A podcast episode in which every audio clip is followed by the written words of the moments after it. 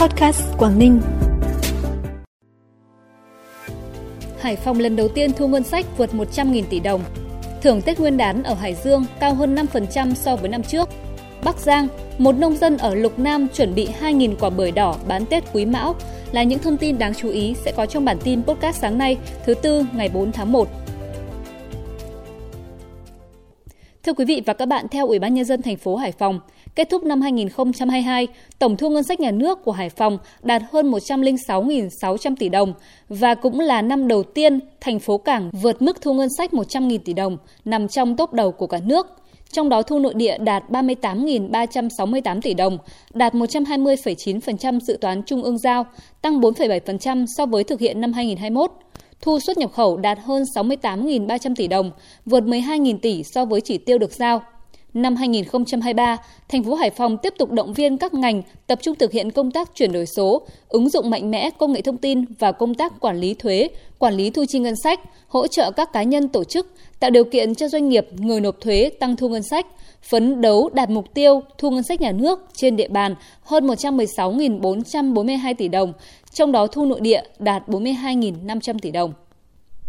Nhằm kịp thời hỗ trợ người dân nghèo đón Tết Nguyên đán hai nghìn không trăm hai mươi ba, Phó Thủ tướng Chính phủ Lê Minh Khái đã ký quyết định số một nghìn sáu trăm năm mươi tư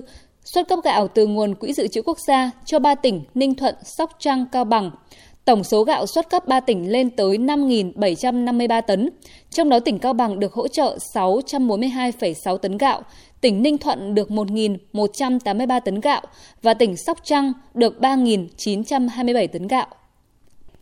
Trong ba ngày nghỉ Tết Dương lịch hai nghìn không trăm hai mươi ba, tỉnh Quảng Ninh đã đón khoảng một trăm lẻ sáu nghìn lượt khách du lịch, tăng từ ba mươi đến sáu mươi phần trăm so với ngày thường. Doanh thu ước đạt hai trăm ba mươi tỷ đồng.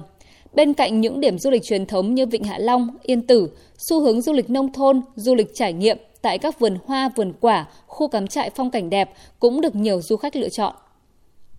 Còn tại tỉnh Cao Bằng, trong dịp nghỉ Tết Dương lịch năm hai nghìn không trăm hai mươi ba, tỉnh này đón trên mười bốn nghìn năm trăm lượt khách đến tham quan tại các khu điểm du lịch trên địa bàn. Trong đó chủ yếu là khách nội địa với mười bốn nghìn lượt khách, khách quốc tế năm trăm lượt, doanh thu đạt trên mười hai tỷ đồng. Năm hai nghìn không trăm hai mươi ba, Cao Bằng đặt mục tiêu đón một phẩy năm triệu lượt khách trong nước và quốc tế. Tín hiệu tích cực từ các đoàn khách đến tỉnh vào những ngày đầu năm mới cho thấy một kịch bản lạc quan hơn về phục hồi và phát triển du lịch trong thời gian tới. Bản tin tiếp tục với những thông tin đáng chú ý khác. Theo lãnh đạo Sở Lao động Thương binh và Xã hội tỉnh Hải Dương, mức thưởng Tết Nguyên đán Quý Mão của các doanh nghiệp cho người lao động cao hơn từ năm đến bảy phần trăm so với Tết Nguyên đán Nhâm Dần. Cụ thể, theo báo cáo của các doanh nghiệp trên địa bàn, khối doanh nghiệp có vốn đầu tư trực tiếp nước ngoài có mức thưởng Tết Nguyên đán bình quân là năm phẩy bảy triệu đồng một người, mức cao nhất là hơn một trăm tám mươi tám triệu đồng một người. Tuy nhiên, cũng có doanh nghiệp gặp khó khăn, không có đơn hàng nên mức thưởng Tết chỉ mang tính chất động viên người lao động. Khối doanh nghiệp dân doanh có mức thưởng bình quân là năm phẩy chín triệu đồng một người và cao nhất là một trăm triệu đồng một người. Tại những doanh nghiệp có cổ phần, vốn góp chi phối của nhà nước, mức thưởng cao nhất là hai mươi bảy triệu đồng một người, mức bình quân là bốn phẩy bốn triệu đồng một người, mức thấp nhất năm trăm nghìn đồng một người. Tại các công ty trách nhiệm hữu hạn một thành viên do nhà nước nắm giữ một trăm phần trăm vốn điều lệ, có mức thưởng cao nhất là mười hai triệu đồng một người, mức bình quân là năm phẩy bốn triệu đồng một người, thấp nhất là một phẩy năm triệu đồng một người. Theo thông tin từ Sở Công Thương tỉnh Phú Thọ, tại các doanh nghiệp và trang trại chăn nuôi gia súc, gia cầm trên địa bàn tỉnh, đến thời điểm hiện tại, nguồn cung hàng hóa thiết yếu phục vụ Tết Nguyên đán Quý Mão như gạo tẻ, gạo nếp, thịt lợn, thịt gà, cá, trứng, rau củ quả, bánh mứt kẹo, rượu bia, mắm, muối, mì chính trong các trang trại, các doanh nghiệp và các đại lý, các hộ kinh doanh tại thành phố Việt Trì, thị xã Phú Thọ và các huyện đảm bảo đáp ứng cho nhu cầu tiêu dùng tăng cao của nhân dân trong dịp Tết. Để đảm bảo nguồn cung và công tác phòng chống dịch bệnh, Sở Công Thương đã phối hợp với các sở ngành và các đơn vị liên quan tăng cường công tác giám sát sản xuất kinh doanh, tránh tình trạng tăng giá đột biến trong các nhóm hàng, nhất là mặt hàng thịt lợn. Đảm bảo trên địa bàn tỉnh Phú Thọ sẽ không xảy ra tình trạng thiếu hàng, khan hiếm hàng hóa hay hiện tượng đầu cơ găm hàng tăng giá đột biến. Đáp ứng nhu cầu khách hàng mua bưởi đỏ thờ Tết, nhiều năm qua hộ anh Lê Thế Long, thôn Bình Giang, xã Bình Sơn, huyện Lục Nam, tỉnh Bắc Giang, trồng chăm sóc bưởi đỏ để có sản phẩm bán dịp Tết. Ước tính vụ này vườn bưởi của gia đình anh được khoảng hai nghìn quả, tăng tám trăm quả so với năm trước. Theo anh Long, vườn bưởi này đã trồng được hơn mười lăm năm, cây khỏe, ít sâu bệnh. Thông thường giống bưởi đỏ này cho thu hoạch vào khoảng tháng tám đến chín âm lịch. Song nhờ bí quyết chăm sóc đến nay bưởi không bị rụng, quả vẫn ở trên cây cho đến Tết Nguyên đán.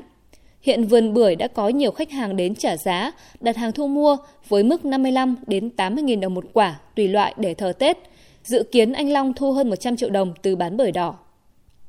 Còn tại huyện Thủy Nguyên, thành phố Hải Phòng, những ngày cận Tết Nguyên đán Quý Mão hai không hai ba này, người dân làng hương truyền thống xã Kiền Bái đang hối hả trộn bột xe hương, chuẩn bị mang không khí xuân đến mọi nhà. Làng nghề làm hương bài tại xã Kiền Bái đã có từ hàng trăm năm nay và được lưu truyền đến ngày nay. Trước đây làng nghề này có khoảng sáu mươi đến bảy mươi hộ sản xuất, tuy nhiên hiện nay chỉ còn vài hộ duy trì nghề truyền thống. Với mùi hương đặc trưng, hương bài Kiền Bái không thơm nồng, không bị pha loãng, được tạo nên từ những nguyên liệu tự nhiên như rễ bài, quế, mộc hương, cam thảo, đinh hương. Vì vậy rất được ưa chuộng.